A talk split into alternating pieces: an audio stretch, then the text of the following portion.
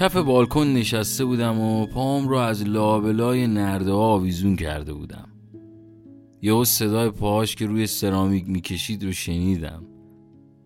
همینطوری که توی تاریکی شب خیره شده بودم به یه لامپ روشن ساختمون روبرویی گفت باز که بیداری خوابت نمیاد. نشست کنارم. گفتم خواب بد دیدم. فندکش از کنار نرده برداشت. سیگارش رو روشن کرد و گفت تعریف کن ببینم. دستم رو بردم توی پاکت سیگارش. زیر چشی نگام کرد. اومد خط و نشون بکشه واسم با چشاش که نتونست و یه لبخند کج زد. سیگارم رو واسم روشن کرد. گفتم باد می اومد خیلی شدید بود. همه چیزو داشت با خودش می برد با یه متر فاصله روبروی هم بودیم. می‌خواستم بیام پیشه تقلا می‌کردم. زور می‌زدم نفسم بند اومده بود.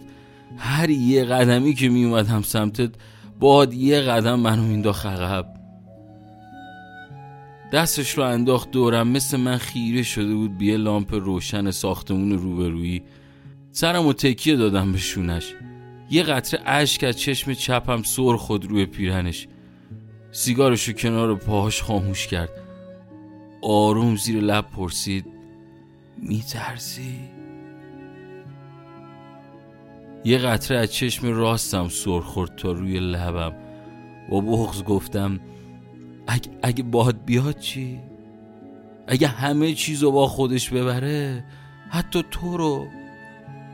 سرش رو تکیه داد به سرم. سیگارم از لای دستم کشید و خاموش کرد. گفت میگن آدمایی که بعد یه مدت طولانی از کما بیرون میان اولین چیزی که میگن اغلب یه اسمه.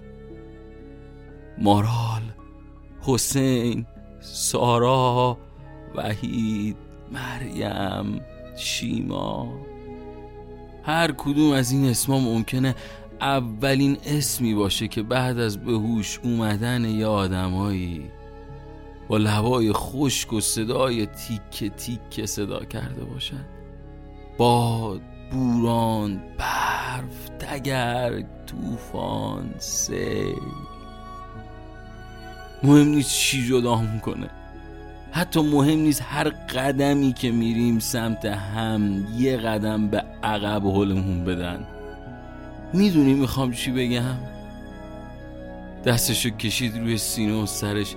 تو اینجایی تو اینجایی. تو اسمی نیستی که یادم بره. یه اسمایی هست بیشتر از این که اسم یه دیگه باشه اسم تو میشه. واسه اینکه خودت دوباره زنده بشی. واسه به اوش اومدنت باید صداشون کنی. هر بار هم که به هوش بیام صدات می‌کنم حتی اگه تو بالای سرم نباشی. حالا بخوابیم.